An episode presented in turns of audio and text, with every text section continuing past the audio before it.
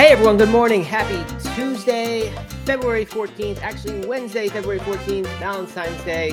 I don't know why I associate that with a Tuesday. It just seems like a Tuesday kind of holiday. Um, happy Valentine's Day from the Plant Based Morning Show, from the Outlier Health Podcast, which is what we now are. Uh, I've been getting the episodes up nice and on time. So get over to that Outlier Health Podcast if you are uh, a live listener, and you'll hear them the, at the same time, or basically same day. So that's, that's a win. Uh, you could even stop coming live if you want, but you shouldn't do that. We want you want you live. Adds to the liveliness of the show. And uh, looks like I went live on my personal Instagram again. So, hello, high school friends, maybe even a high school teacher. We'll see. All right, uh, Doug is now here. Hey, Matt. Good. How It's going going going well. Happy Valentine's Day to you and to all of our lovely listeners. Yes, uh, thank you. You too, Doug. Um, any big plans for today? You mentioned yesterday some sort of family family event tonight. Yeah, we're gonna and my mom's gonna come over. All my all the ladies who are an active part of my life are uh are gonna be here. So we'll have a nice little Valentine's Day dinner. Surprised everyone with flowers this morning, so that was nice. What kind of burritos are you cooking up? we're doing chili. No Oh. uh, no burritos tonight. Okay, you'll still Uh, get some chili powder in there. Oh yeah. some definitely. cumin. The Mhm. traditional Tex-Mex spices will be in. might there even might even uh, put it inside a tortilla, or I'll, I'll definitely have tortilla chips. maybe serve over a bed of rice, perhaps. Perhaps. Sprinkle sprinkle with Yeah. some cheese and wrap it up. Uh, Okay, yeah, good, then we're good to go. great. It's, Good. uh, chili, but it's also a burrito. Kind of best of best of all worlds there. All right, good. Well, I was mistaken yesterday when I said that we had two soccer practices go to. We only have one, so because Oh. of that, we will manage some sort of good dinner. Uh, Oh. Just maybe eaten in segments, but we'll see. Should be should be a good time. Just eat, eaten individually. Uh, will you all go to the soccer practice together? That's the question. Uh, no, we won't do that because um, our friends, our, my wife's aunt and uncle, are coming back today. Uh, so we'll have guests. We can't can't be doing that. Even if even if they weren't, I don't know if we'd still all go to practice. It's just you know why why would why why send two people to that job when when one person Uh. can get it done. Uh, all right, Mr. Jeffrey points out that's a lot of beans for Valentine's Day. Doug, that is a good point, Mr. Jeffrey. Not the most romantic uh, of foods, maybe chili, but you know if you cook it right, you do it well. Any food could be romantic, even the humble chili. Uh, good morning, Mr. Jeffrey, Kelly K, Allie, Britters, Matt O'Connor, Annie Amato, who I haven't seen in a little while, uh, D1 to know adventure coach. Good morning, everybody.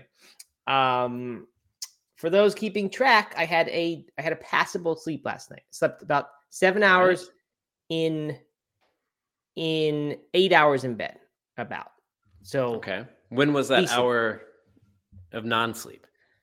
It was it was spread in the beginning of the night. I had a little bit of trouble getting to sleep, and then I had uh I had like a half an hour maybe of wake up time in the night. So that's really not so bad. Yeah, Doug has walked not- away. That's not Okay. too bad. I'm back. No, it, isn't. Compared to what was happening last week and the week before that, uh, it really it feels like I have my life back a little bit. So it's been two nights in a row of like pretty good sleep. Uh, I have avoided alcohol the past two nights, so significant data point maybe. I've been sort of in denial that that would actually make a difference with sleep, but uh, two for two so far in it in it helping. So we'll see. You know, we um we haven't we don't talk very much about alcohol these days, but I have No, we- significantly reduced the amount of alcohol I drink. You told me that. I think I think that's probably why uh, why we don't talk about it as much. because- I guess not. Yeah. Uh, but that's good. That's fantastic. I, I'd love to reduce more than I. I wouldn't say I have. I did, and then I started, went back to normal again. Mhm. Um, I, I really like the weekend drinking, and not even like not as a strict rule, like don't Yeah. drink on weeknights, do on weekends.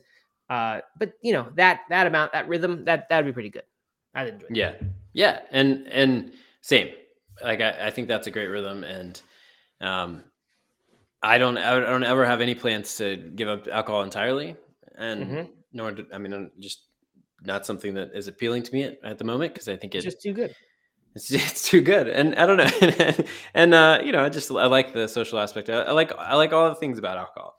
Um, Yeah. except for I, I just have really enjoyed not drinking nearly as much of it, and uh, Yeah. I like the way that makes me feel too. So, um, you know. Yeah. Yep. Definitely.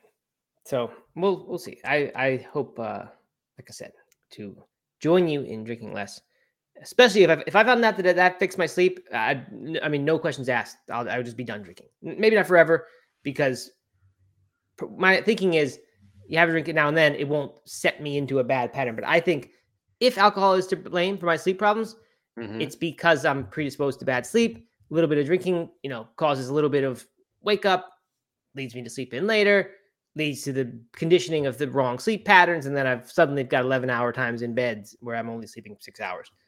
Right. Uh, so that's you know you can imagine it be okay. But like I said, I'd I'd be I'd be happy to stop drinking if uh if it helped me sleep.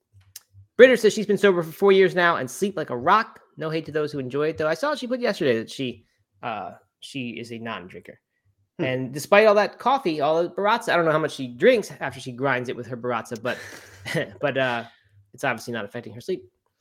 So there you go. Uh what else? Doug, anything else before we jump in? We do have kind of a long weather report and then an interesting topic today. So um might not hurt to just jump in. Should we do it?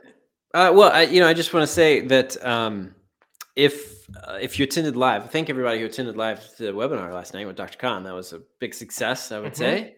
Good. Several hundred people joined us live, which was cool. Um, you can still watch the replay. You go to that same link, nomeatathlete.com slash con dash energy. Yep. Um, you can sign up and, and the, we'll send you the replay. Um, but uh, yeah, it was very good. Good Good. conversation about sleep, about energy, about all kinds of all that stuff, and alcohol. They talked a little bit about alcohol. I think we talked about alcohol when Kahn was on our morning show that one day. Uh, Hmm. Yeah, he's he's, he's, he's an alcohol drinker. He does drink alcohol. I think he recommends a small amount, but I've I've seen him saw him hold up a bottle of Italian wine when he was on stage at the vegan cruise Mhm. and said, "This this can be good for you, or can can be part of a healthy life," and that's good. I like to hear that. Cool. All right, good. Uh, let's jump in. We got some good stuff today. Starting off just in time for Valentine's Day, PETA has announced that in Baltimore, Charm City, uh, today at noon, which is only 50 minutes from now, uh, there's going to be a couple in bed on Charles Plaza, uh, which I don't know exactly where that is. I know what Charles Street is. I think I know what Charles Plaza is. Um, and it's it's a bed and it is adorned with messages that says vegans make better lovers and then the PETA logo. And it's two people that appear to be, I mean, I don't know. I'm not sure what parts they're covering up or what, what if they're naked underneath. The guy at least has no shirt on. They both have hearts over their over their upper their torsos. So who knows what they're wearing. But um yeah, and they're just there hanging out, I guess, and they're giving out Lindt chocolates. So that's kind of good. I don't know if they don't say anything about passing out uh literature or anything, but we just saw yesterday this news about the the uh prostate for for male prostate cancer patients I guess that's all prostate cancer patients. Uh, they have improved sexual health and I think urinary function. So uh, if they eat a plant based diet compared to a heavy animal diet, so that's good. Kind of backs up what we already knew about plant based diets. PETA does mention that here. They say uh, animal derived products can clog the arteries to every organ, not just the heart. So that is uh, how they how they deal with that issue. Uh, so hopefully that will be discussed at the bed but it's just, it's just a little weird this bed scene in in Baltimore City. I don't I don't know. It's just I mean, that's the point, though, right? I mean, it's supposed to be weird. That is Why the point. couple That's in point. bed in the middle of the street. right, and that's what PETA does. They do weird attention getting things. hmm You just I, I feel like nowadays with the with the conversation being so charged between vegans and carnivores, it just seems like it's a way to like get in a fight or something, or just like asking for an incident to happen. And maybe they don't mind if an incident does happen, as long as nobody's actually harmed. Better, uh, better press. Exactly. More it press. might it might be better, but it just seems I don't know. You just go in the city and and do that. Start pushing your diet on people. I don't know. I wouldn't want to be the one doing that.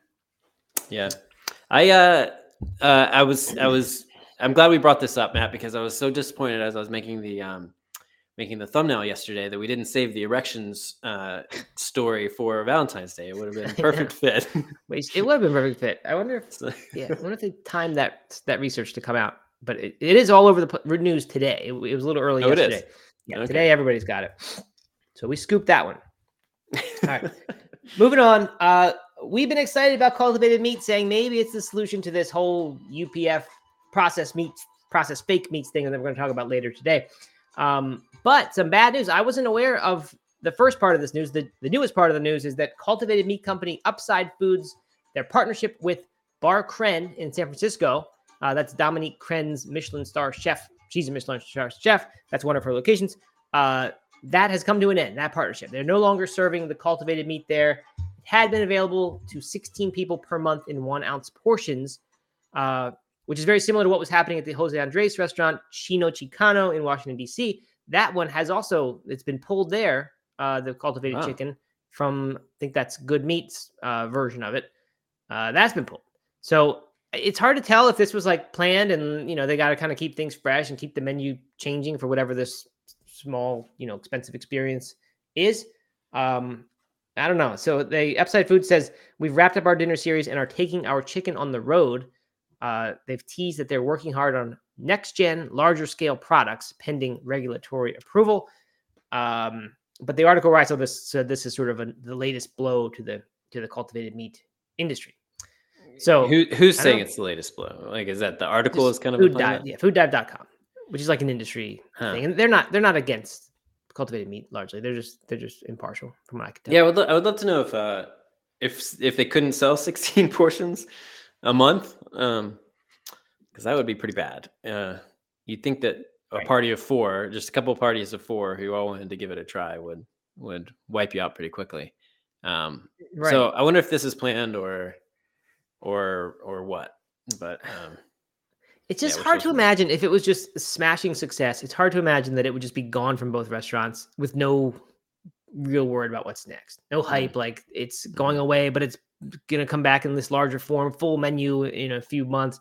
Like it, I don't know. It just kind of sounds like a quiet shuttering of a trial. Uh, and we've seen a few of those, so I know what they look like. looking at you, Taco Bell nacho cheese, Yes, and Panda Express Beyond Panda Orange. Express, and KFC nuggets. The list goes on and on. Uh, it's hard. I mean, could could is it possible that they were shocked at how little people wanted this, or how much skepticism people viewed this with? I mean, they, they of course they would have done market research and found that there was some sort of appetite for this, but maybe this the climate has shifted so fast. The political and you know this this whatever you call this ideological climate has shifted so fast that like suddenly people have gone totally off the like against all unnatural foods and they're saying this is the most unnatural foods in some way uh i don't know I'm, i wouldn't be surprised if that's kind of what happened I just like I don't know. I don't know because the, these are two two restaurants that aren't cheap, right? Yeah. Like they're they're kind of high end restaurants in two random cities. Like there couldn't have been that much PR around this, right? Like I mean, we talked about it when it happened, Mhm. but like, do you think that your average person in DC has any idea that this is no available? pro- probably not yeah So you know, which is different than the nacho cheese or, or whatever, where it's like plastered all over their menu, um, and and that kind of thing. It's the kind of you know, it's an upscale restaurant. So like, I just uh, like if this is how they're trying to roll it out and convince people that it's worth trying and all that stuff, like it's not. I mean, they're not going to have that much success, right? So, but surely they can get 16 people to try it a month. I would think it's only been a couple months available. Two of the Right. people who would try it are are talking right now, and I imagine some of our audience would as well. So, like, you're right. Yeah. There are a lot of people who would try it right? I mean so it, it seems a little strange and it's it's not like high end restaurants is the ultimate use case for Right, this. right. so ma- maybe it truly was just a trial that ended and that was the first phase and now there's more coming. So we'll see. Who knows? Lot, obviously lots of investment going into it and uh lots of lots of legal uh talk about it. So it's a big deal. It's not going away yet by any means. Uh, Yeah. but this, i don't know. We'll see. All right on to some familiar type of news revo foods and their plant-based salmon. Uh, they've been sued but in austrian in austria and a court there has dismissed the lawsuit. Uh, it was brought by the vienna city council and it was based on the labeling of their plant-based salmon. The lawsuit claimed that the product which is named revo salmon 100% plant-based with pea protein could mislead customers consumers into thinking it contained real salmon uh, but of course, the court rejected it. I put the picture here in the plan, Doug. We didn't have it on the thing. You could share it if you I'm wanted, trying, but I'm trying to pull it up, but it's not. Uh, for some reason, it's not showing that screen. okay. Um, but I will It- pull it up. Yeah, eh, eh, not a huge deal. I mean, we can read it. It, it says in large print Revo salmon with no asterisk or qualifiers or anything in that font anyway. Right below it, in a font that's maybe a uh, I don't know a fifth of the size, it says 100% plant based with pea protein. But mm-hmm. I, I'm I don't know. Like to me, you, you kind of could miss this. And I started. I can't believe we haven't asked this before. Is the customer expected to read every word on the front of the package? No. No, right? So if you read the, I mean, you, you're supposed to read the largest thing. How much are you expected to read after that? I don't know. It says salmon. It looks like salmon. There's a little window to see the picture of the, uh, you mm-hmm. know, see the product through there. There's pictures of fish. There are pictures of fish. It does say plant based and vegan at the bottom and a little banner kind of ribbon thing. I mean, and, there's a vegan a vegan logo thing on the right. I don't even see that. The yellow. Oh, you might. Oh, you're looking at a different one. I, I have one on the okay. screen. This is from the website. Oh, okay. Um, yeah, I mean, right? Like this is the problem that I, you know, I was kind of uh, complaining about the other day when I was in the grocery store and I, I was looking for something, and, and I just uh, like you read Revo salmon and you see, I mean, you see salmon, right? You don't see the 100% plant based pea protein. Like if you're just scanning the aisle or whatever, like that's what you see. Of course, if you dig a little deeper, it's pretty obvious. It says it everywhere that it's plant based, that it's vegan, um, made with pea protein. Like it, it but I, I do understand why people will have some problem, and that's why you know I think that the like chicken misspelled or you know all that kind of things that people do um, that just misspell it or put a little apostrophe like that catches you a little bit. It's it's just way more obvious that like it doesn't yeah. actually say the word chicken and it says chick dash in. You know, it's it's just way more obviously this is something a little bit different. So I you know I kind of get it. I kind of I kind of get the the problem. Yeah. It you know to me like there shouldn't be any word of the package that you could read and say based on what I just read in in that word or two, I think this is meat. Like the, the it says salmon, it ready and it's not that. It's you could say it's a fish-like substance or a mm-hmm. apostrophe in the word salmon somehow. Uh, but it, you know, it says it is salmon, and that's that's weird to me. I know when it says burger, it's a little different. When it says yep. sausage, even that's maybe different because mm-hmm. you could you could make a sausage out of veggies, perhaps, uh, right. depending on your definition. But it's salmon, even that's bacon. fish. Mm-hmm. See, yeah, I think there's a difference between like uh like the name of an animal, right? Mm-hmm. Chicken, right? Salmon, versus uh something like bacon or sausage or or burger, you know, that you know that is more uh, milk you know that is that is talking about a type of thing is is very different than right. than naming an actual animal. Yeah. So you have to imagine there'll be some lines drawn there and they'll they'll in different countries are going to do different things obviously but they'll say what terms like that are okay. Then you get some like beef that's not the name of an animal anymore that is mm-hmm. now the name of a food that comes from animals so can you have can you have plant-based beef yeah i don't know yeah i think so uh, but I, I, would assume wherever that wherever the line is drawn, the actual name of the animal it's probably going to be on the omnivore side of that line, uh, not the vegan side, in my opinion. So I, I think I, I, don't know. I don't know why they so quickly threw this one out. Maybe because mm-hmm. it's Austria and people are, are very pro vegan right now over there. It seems. So anyway, well, I'm sure we'll have many more of these stories to come. They always pop up, uh, but that's the latest. Uh, Califia Farms who we know as a I don't know if they're new to the plant based milk space. I know they've had it recently. Uh, I'm not sure how new, new they oh, are. They're not new. They've always been doing plant based milks for a long time. I think so for a long okay. time. Yeah. Uh, well, anyway, they've got a new one now that is designed to match the nutritional profile of dairy milk with 50% less sugar. So, blend of chickpea, fava bean, pea protein. They're trying to match amino acids here. They uh, have nine grams of protein, all nine essential amino acids and uh, you know, kind of interesting, I guess, that they're actually trying to match milk here because we're constantly reading about how if you were to drink plant milk and replace your dairy milk with it directly, you're going to be losing out on some nutrients. So they're, I guess, trying to uh, trying to get in front of that criticism. Yeah. Um. All right. Selva Ingredients, a Brazilian startup, uh, has just raised a bunch of money. The only thing that's interesting about this is that it is for cultivated pork fat uh, which they say they can grow in 21 days, not 24 months like traditional hmm. pork fat takes.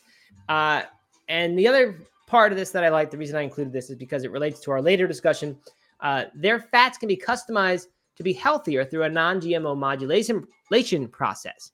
Uh, that means less saturated fat, and anti inflammatory, antioxidative, and better digestibility features. So, Oh, by the way, they're also developing oils and olive oils using plant cells. So they're doing what we talked about yesterday, which is cultivating of plant foods, just growing them in a faster more efficient format and one that allows them to mess with the nutrition of them. Uh, I mean, I don't know. Like at first, this sounds awful. It sounds like like mean, it, it does say non-GMO, but I I mean, whenever I've heard about this stuff before, like it, it is genetic modification. That's the way that they are doing the, the precision fermentation stuff. This must be different because it's cultivated meat.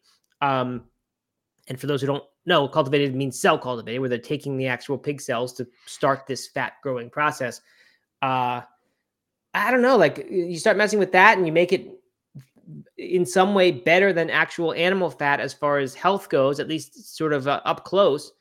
Uh, is this good though, Doug? Like, is is that is this um, the path towards like the ultimate science domination of nutrition, and like it has actually figured out how to how to make food healthy, or is this just like another another you know dead end and and industry getting too their hands too much in the in the food? I don't know. Great question. You know, I think that I like I do see this as the future of cultivated meat and cultivated animal products in general, is them kind of bioengineering a, a version that's a little bit a uh, little bit healthier and cleaner, and they can kind of tweak the recipe to to be that. And I guess I guess you have that with uh, well, you don't really have that, but you know, when you go to the store and you grab ground beef or whatever, you have the different fat ratios, right? Um, so you can kind of choose that, but uh, I don't know. I mean, I think the more they do this, the more problems they're going to run into in the future of people just wanting the natural thing. So, um, yeah. I don't know. I don't know. Hard to say. Yeah, it is. Well, we'll revisit that in a minute uh, in the context of uh, plant-based mm-hmm. meats, the non-cultivated kind. Uh, but let's get this weather report done. Uh, it's Valentine's Day, so we got another cocoa update. Yesterday, I told you that the prices were uh, really high. In this case, 65% higher than they were just a year ago. Uh, it's a 46 year high. I think I had said wow 70 years. I don't know what, what stat I saw, but anyway, um, they're saying the prices aren't necessarily this price impact is not going to be felt by consumers who buy chocolate until likely Thanksgiving or Christmas, which I, I would imagine there's a ramp up in chocolate purchases around Christmas. Um, and that's because you know the inventory, the products already made, they're on shelves, so that this most recent spike is not going to affect uh, costs in a little while. But mm. after that, they're saying rather than this expert Spooner, I don't know his first name, Matt Spooner, uh, who apparently is an expert in this stuff, uh, he thinks they're going to actually reformulate products or downsize the products and otherwise change the ingredients to so they don't have to raise the prices too much. So you'll be able to still get a Hershey bar for whatever a Hershey bar costs, a dollar fifty, I don't know, uh, but it's going to be smaller. So that wow. could be good. People going to eat less chocolate, maybe for per dollar. Less sugar. Less maybe. sugar. Yeah. Yeah, I guess so. Oh yeah, I forgot. Chocolate is a whole a health food, right? By itself. well, I mean, I don't. If you're eating a Hershey bar, I don't. Well, I guess Hershey bar is, but if you're eating a Snickers or something like that, I don't, I don't know that uh, chocolate's the, you know the cocoa is is really the problem. Um, mm, True. I went so I went into CVS yesterday. I was trying to buy some of those like little candy vegan heart things for the girls today. Mm-hmm. I thought, yep. you know, they they taste terrible, but I thought it'd be a fun little Valentine's Day yeah, thing. Yeah, that is fun. Yeah. And um, and CVS had changed all of their chocolates, all of their you know everything over to Easter already. And so oh, you couldn't. You, I mean, there was like a tiny little bin of of like uh, Hershey Hershey hearts or something like that, maybe kisses or something, something that isn't vegan that I didn't get. But um, I was disappointed. They're already already on Easter mode. Why would they turn it over? Isn't that like? I mean, that's got to be the biggest sales day of the year. Is the day before? Uh, not the, the biggest Valentine's sales day of the Valentine's season. Must be the day before Valentine's Day when right. everyone's rushing to get the stuff. I don't know. Maybe they were already out. Maybe they maybe they underestimated, ran out way too early, and then they said we just got to shift shift to Easter. Mm-hmm. Hmm. But I couldn't get candy hearts. Couldn't get candy hearts. Man, you're like one of those uh, dads in that Turbo Man movie, uh, Jingle All the Way, where you can't get the can't get the right stuff for the holiday, and you turn out to be a disappointing father. I know. Wow. Had to, okay. had to offer locally grown tulips instead. that's that's good. It's very nice. Uh, I heard a joke with tulips as the punchline. What kind of flowers give kisses on Valentine's Day or something? Tulips, tulips. tulips. I think I think that's not quite a joke, but it's something like that. Uh, okay, last bit of news here. Uh, there's been another vegan restaurant closing. I, I, mean, not closing, adding of meat and dairy to the menu. I don't know how often this is actually happening. It was a big news, I think, last week. Maybe it was two weeks ago.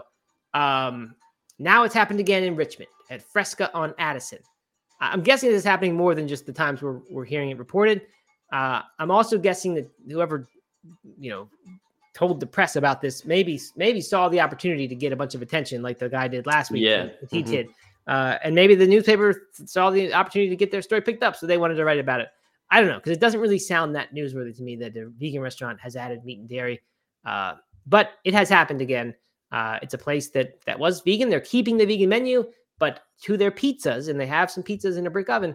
They're adding meat options such as pepperoni and sausage, as well as dairy cheese, and they do plan on adding some sandwiches and things like that. So there you go. More uh, more evidence that that there's a kind of a shift going on, uh, and and maybe towards one that's a little less separated. And there's vegans and omnivores mixing happily, and all restaurants have lots of options for each. Who knows? That's the Everyone holding hands, singing "Kumbaya" Maybe. around a half vegan menu. Um, I got a question for you, Matt. Okay. What do you got? Put your. I want. I want you to. We're gonna do a little role playing here. Okay. Um, Great. you're a vegan. You're a vegan restaurant owner. Okay.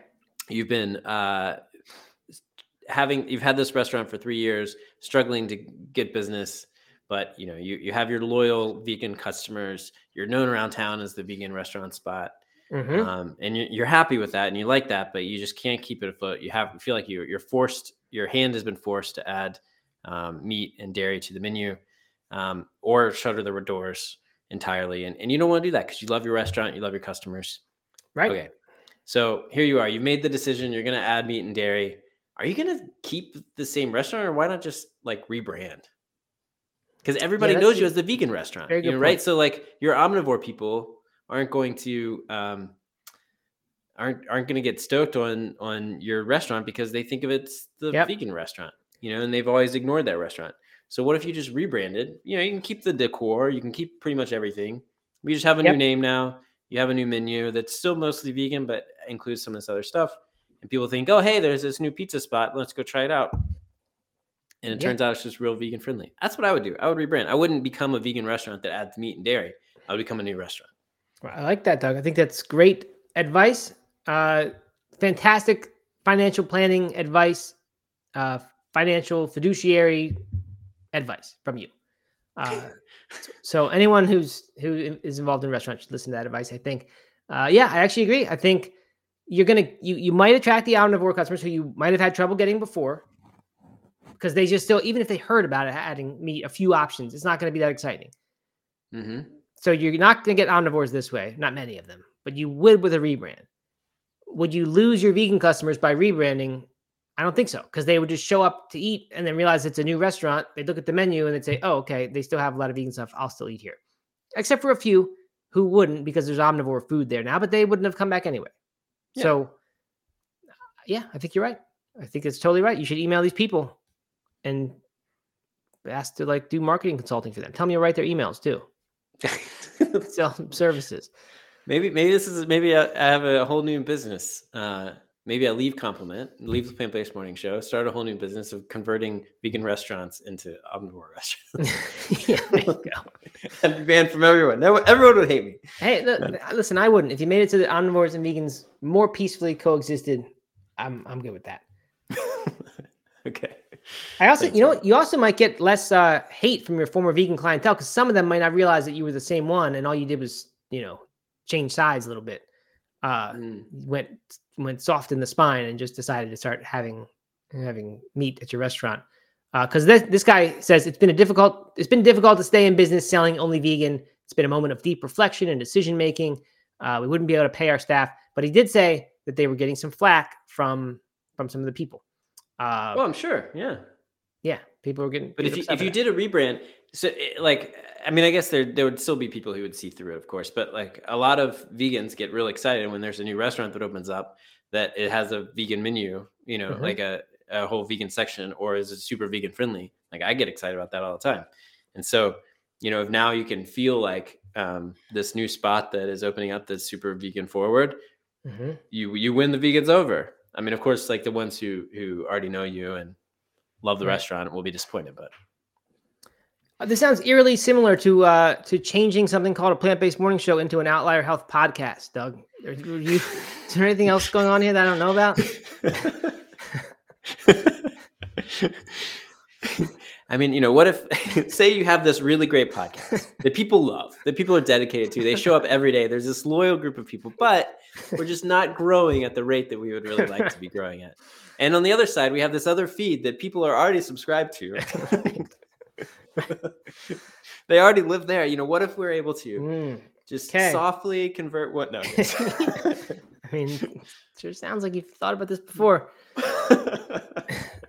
All right, scrolling down though on the article on Richmond.com is something that I saw yesterday but did not include in the story, uh, and that's that at in Richmond, Hopcraft Pizza named one of the best vegan pizzas in the U.S. by PETA, who put out a list of ten vegan pizzas. And I thought when I go to Richmond next, which every now and then I do for soccer reasons, uh, I need to go to this. It's the Hopcraft Pizza and Beer, and when I saw what the pizza was, I became less interested. Doug. So listen to this. This is up your alley, I think. The Pickleback Pizza, it's called. So they have a vegan pizza, and it's I don't think it's a vegan place. It's just a vegan pizza, and their vegan pizza is this: house-made red sauce, Utterless plant-based cheese. That's a brand, Utterless. I don't know that, but there's one. Dill pickles, soy chorizo, and a swirl of hot pepper relish on a white sesame seed crust. ah, yes, please. You Gimme, gimme, think gimme. that's pretty good? Yeah, it sounds great. Even the pickles? I mean, I mean, I like it sounds unusual, but uh, I would definitely try it. Yeah. Well, the reason I would try it is because it got this thing. I think if I saw that on the menu and I didn't have there was no hype around it, I'm pretty sure there's no way I'd get that pizza. Because I would say that's that's just too much terrible stuff. I mean, I mean a terrible combination of stuff. But I'm guessing it's really, really good because it because it got this. Mm-hmm. Kate said uh, that's a hamburger trying to be a pizza. it sounds about right. yeah, it is. So anyway, if I get to Richmond, I will give that one a try and I will report back. British is on board. Sign me up, pickles. Um, uh, did you see this? Is kind of a side note, but uh, related to the to the vegan restaurant uh, and a very successful vegan restaurant, I assume, uh, just because it's hard to get a reservation. Plant, our favorite, my favorite, I think our favorite national, Yep. maybe. Yep. Um, James Seller, Sellers, the chef, That's not the chef I know. Jason. Jason Sellers. Jason Sellers. Yes, Jason um, Yep. was uh, nominated for a James Beard Award, Best Chef Southeast. Oh wow. Good for him. Um, so that's cool. Best chef vegan restaurant. Awesome. Very good. He has a few recipes in the No Meat Athlete original book. He contributed three recipes to that back when Plant was a tiny little establishment. Uh, and I asked him to do that, and he did. So Wow, that'd be you great. should- you should stamp a little sticker on there. that says. James Beard, James Beard Award winner. he didn't win. I don't think he's just nominated, but um, So I think we still deserve that little foil James Beard stamp on our book. definitely. uh, Mr. Jeffrey would tie that pizza ten out of ten. Would would try. He would, yeah, of course he would. hmm We'd share it. I would share that pizza with Mr. Jeffrey and Well, there you go. There's your East Coast meetup. Then you and Mr. Jeffrey go to Richmond Hop, whatever Mhm. it's called. Get some pizza and beer. Hey, All right, the Hornets Gregory- are on a streak right now. Two two wins in a row. Oh yeah. yeah. I was gonna yesterday we mentioned Lewis Hamilton and Neat Burger rebranding to Neat. Uh, Uh, and I was gonna ask you what happened to that fandom. You were like this big F1 racing guy for a week or two, and then I thought this sounds like the Hornets thing. He's probably decided he was gonna be a fan of a sport, and then no, watched no, a few highlights. I'm highlights. still an F1 fan. I'm still an F1 fan. Um, it's just off season right now. Uh, big Lewis Hamilton news. I've Right been wanting to bring this up. You, it's been a year since you talked about it. They had to have the season in Oh, there. well, I don't know. I mean, I can't talk about F1 all the time. but uh, I've been wanting to bring this Lewis Hamilton news up. He's he's leaving uh, Mercedes next year, going to um, going to uh, uh, Ferrari. Um, Oh, okay. So that that's big news. That is. I'm sure it is. Good. Okay. Well, there you go. You've proved it. You still are into it. Good for you. Britta says two weeks till the 2024 season. She knows too. Ooh, what team are you, brothers? Who's your uh, who's your team? All right. In the meantime, Gregory Green, I think that's a new commenter. I don't know. Uh, three insightful comments here. Says that the Califia farm sounds like a version of Fairlife milk. So good. Didn't know about that. Chocolate bunnies were in grocery stores a week ago, getting ready for Easter. And finally, in a struggling economy, it's not surprising. Restaurants have to appeal to the broadest population. And that's exactly what's happening. That's what they're saying is going on here, that they they just can't do it. So yeah, may- maybe it's an economics or an economy thing, not a collapse of veganism thing and they're just temporarily shifting and at some point in in richer times we'll we'll move back to the luxury of niche restaurants. Who knows? We'll see. All right, there's your weather report. Um, didn't leave much time for our discussion, which it deserves a little time, but we'll see how it goes. Um, the headline from Plant Based News is one that I passed on a week ago. It was, came out on February 7th, and it's Stop mm-hmm. Using Misleading Ultra Processed Label, says new report. The term is causing confusion and harming trust in plant based meats, the report states. So, like I said, I wasn't that interested at first um, because there aren't really new facts here. But then I saw another article today on Green Queen that had some, excuse me, some stats uh, that I did find interesting. So I'm going to read those and then we'll just jump into this discussion. Uh, what happened is a new survey happened uh, by EIT Food Consumer Observatory over, I said, 17 countries, almost 10,000 people in the survey. And what they found is that 65% of Europeans believe UPF, that's ultra processed foods, are unhealthy, and 60% think they're bad for the environment. And when it comes to plant based meat, their association with ultra processed or ultra processing deters 54% of Europeans from buying them. So, you know, that, that stat would be magnified in the United States. I think there'd be many more people who won't buy processed or plant based meats because they are ultra processed. Uh, no one is denying, not even in these articles who are defending them, they're not denying that that these plant based meats are ultra processed. They definitely fit the definition of being made with you know ingredients that aren't found in a standard domestic kitchen, being made for profit, being made in factories. These things are what in, there's different definitions of ultra processed foods, but these things typically uh, are what it entails. Um, there's some confusion though because people who are buying uh, other ultra processed foods in the same survey, uh, they said they, they don't realize that like plant based milks, for example, oat milk. Uh, or some of the breads they're buying or plant-based cheeses they like half as many people are considering those ultra processed foods so that's the first bit of confusion is that is that the, the meats are ultra processed but the other plant-based stuff and even some of the non-plant-based foods are not ultra processed to me like that just points to the this this campaign from the meat industry which is certainly i don't think anyone would deny that there's been one uh, a lot of tv ads and marketing and things about unpronounceable ingredients and things and generally they're targeting the plant-based meats. So that that campaign has been effective if you're measuring by you know how much people believe that is that is uh ultra processed food. Right. Yeah it, it's telling. It's also telling. I would imagine that people don't associate ultra processed meats with ultra processed either. Um, you know, like like bacon and stuff like that. That they would say that's yeah, like bacon or or right. some sort of you know salami or something like that. Like um, that they probably don't think of that as being ultra processed in the same way that they think of a plant based meat. But you know, this this is the problem, right? Is that there are a lot of plant based meats plant-based meat alternatives that are not very processed, like that are mostly tofu, or you know, of course, they are processed, they uh, to some level, but not see, nearly in the same way. they're way. still ultra processed foods. That's the thing, and that's we'll get mm. to that point in a minute. That the person who's making this argument that that inspired this plant-based news article is basically saying uh, the ultra processed label is not very indicative of healthfulness. It tells you that something has some preservatives added to it and was made in a factory, but it, like you just kind of said, Doug, like there's there's lots of ranges even within ultra processed foods of of how bad yeah. they are. So what do you think? Does this mean that we shouldn't have a war on ultra processed, or that all ultra processed, even minimally ultra processed, is, is bad? Right. That's the big question, and I I don't have a good answer. Um, but that's what this article in Plant Based News is about. It's really it's really worth checking out. Again, it's called "Stop Using Misleading Ultra Processed Label." Um, the person there is basically saying that so, I mean, what we know from from some of the recent research that is pro health benefits, or or I guess pro plant based meats as far as health goes, uh, that plant based meat UPFs are not linked, at least in the one study, uh, to these long term illnesses like cardiovascular disease, I think diabetes, and maybe certain cancers. They just didn't have the link that that processed other that other types of processed foods do. So that's that's a nice positive thing for an argument. Uh, we've also seen that swap meat study that Christopher Gardner did, where they compared regular meat to Beyond Meat. It was sponsored by Beyond Meat, this study, so you got to acknowledge that. Um, but he's a pretty good researcher. He's the guy who did the "You Are What You Eat" documentary and the study in that. Um, but anyway, they found there that that you know going on the Beyond Meat for eight weeks and then going over to the regular meat or vice versa showed that the Beyond Meat you know was was you know in the short term more associated with positive health changes. Uh, I don't remember exactly what they were, but it's like there are some there is some evidence that this stuff when you sort of zoom in, is is healthy, or, at least not unhealthy, healthier than meat. Mm-hmm. But then when you kind of back up and say, wouldn't it be better just to have a rule that says like eat the foods that are whole and don't eat the ones that aren't? Like, I, I guess I feel like we were making really great progress when Michael Pollan put out the Omnivore's Dilemma, and then uh, yeah.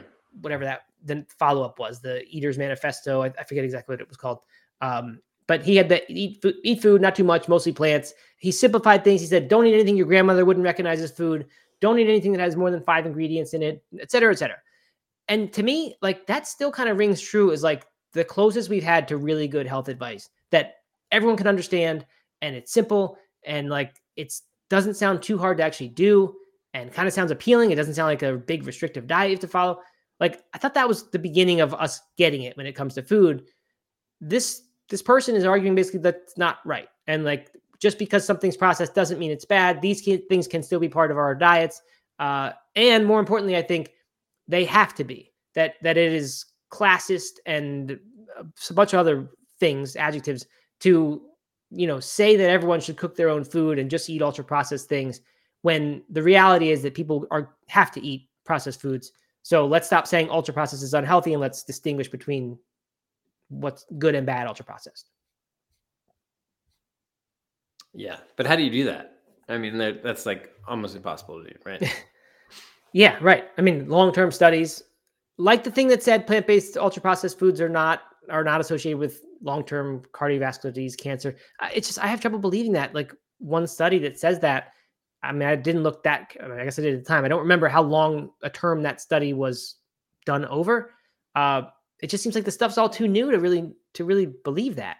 Uh, yeah, I don't know. So like, yeah, hundreds of years from now, we might be able to say, okay, we can see that this stuff actually doesn't is not an unhealthy thing, and then we can believe it. But I don't what to do now. I don't know. But I mean, like, don't you think there has to be a way to kind of categorize the ultra processed foods? Um, you know, I mean, there's so there's there's whole, and then there's minimally processed, which is like tofu, right? Um, mm-hmm. And then there's ultra processed, which would be anything from a Beyond Burger or an Oreo to um, I don't. I mean, I don't know, like a Tofurky thing that's just mostly tofu, but has some flavors added and some preservatives added. Right. Right.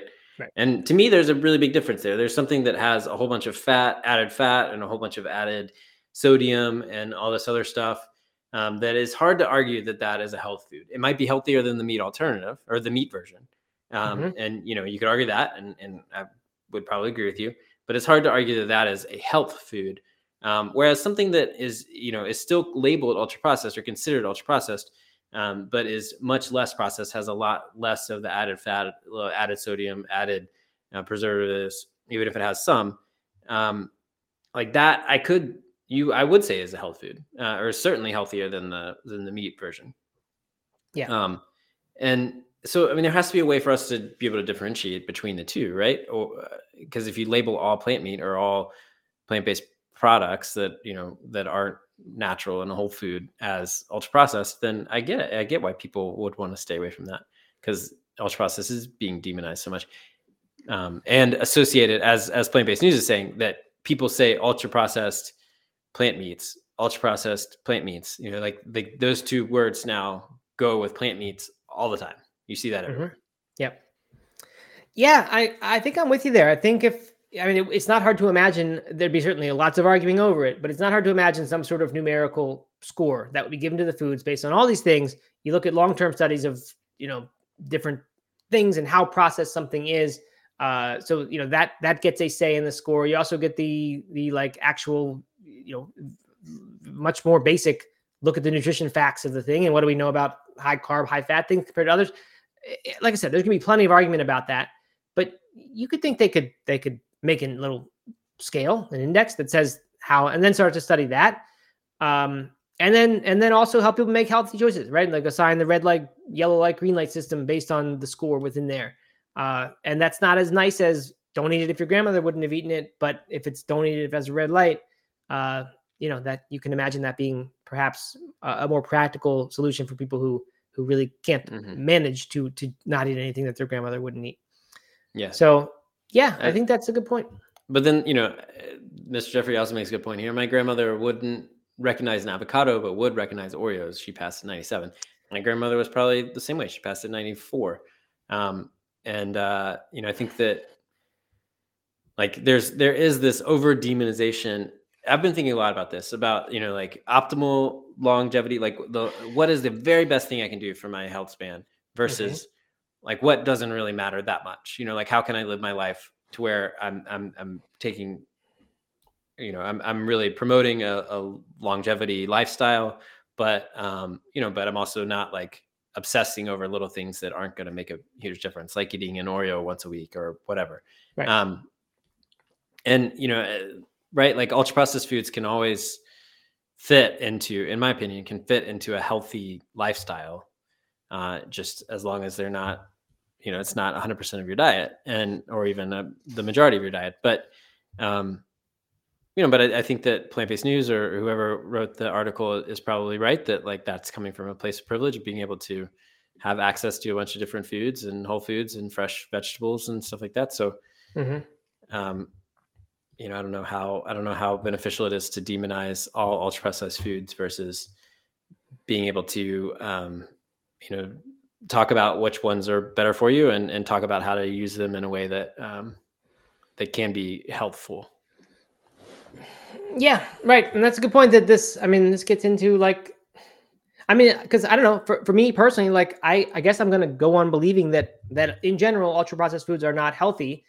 Um, mm. But I also recognize that, like, from a public health point of view, that's probably not a, a reasonable message to tell people if everyone thinks this is the only way to eat going forward, the only practical way we can eat uh, in a way that's also sustainable uh, and affordable going forward, then then you know, it, it's not that helpful to tell people that don't eat anything your grandmother wouldn't have recognized or your great grandmother if Mr. Jeffrey prefers that one. Because I do think the grandmother thing gets it's actually too recent uh, for most people uh, our age now when you talk about their grandmothers. Because you're right, Oreos were around by then, uh, and so were a lot of other junk foods.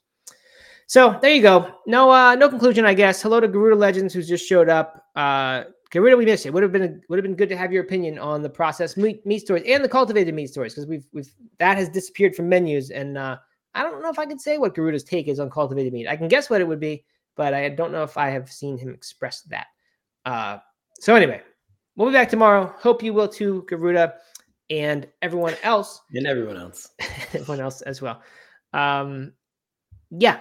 Anything else? Gregory Green points out one more time. Again, thanks for the comments, Gregory Green. Plant meats are stuck in the middle. Uh, vegans look down at it, and non vegans will never be satisfied with it. Who's left for a market? Uh, yeah, I mean, we've had that discussion a lot. We don't, I don't, I don't know what the future of this plant based meat, this type of meat is, um, because of issues like this. Uh, we don't know who, who actually wants it, and it, it looks like not that many people. On that positive note, uh, we're gonna go. Doug, any, yeah. yeah, you already told me your Valentine's plan. So I hope you enjoy your Valentine's Day. Uh, hope your daughters aren't too upset that they don't get little hearts like the rest of their friends probably have because their dad didn't wait till the last minute to go get the stuff. Um, you're gonna need to dress up as Turbo Man and save the day. that's how you'll that's how you'll win their love back. Okay. Well, I got a lot of work to do. I got a lot, of, a lot to figure out. So we better wrap this up. Uh, okay. I I did um I forgot I got a message from Emery. We were talking about her yesterday. Um, yeah. But oh yeah, where she, she went, yeah, yeah, how whether she was influenced by Forks Over Knives and how she went plant based. Uh, and she wrote me. She said she's in Connecticut visiting her parents. She's not watching, but uh, I came to a plant based diet after I was injured from a vaccine and and went to a functional medical medicine doctor. He put me on a whole food plant based diet, and I never went back. I didn't start watching documentaries until after I started working with him. I knew nothing about the whole food plant based diet until I met hmm. him. So there you go. Okay, there it is. All right, good. Um, that's it. All Thanks right. for coming, everyone. Thanks for the comments. As always, this was fun. Continues to be fun.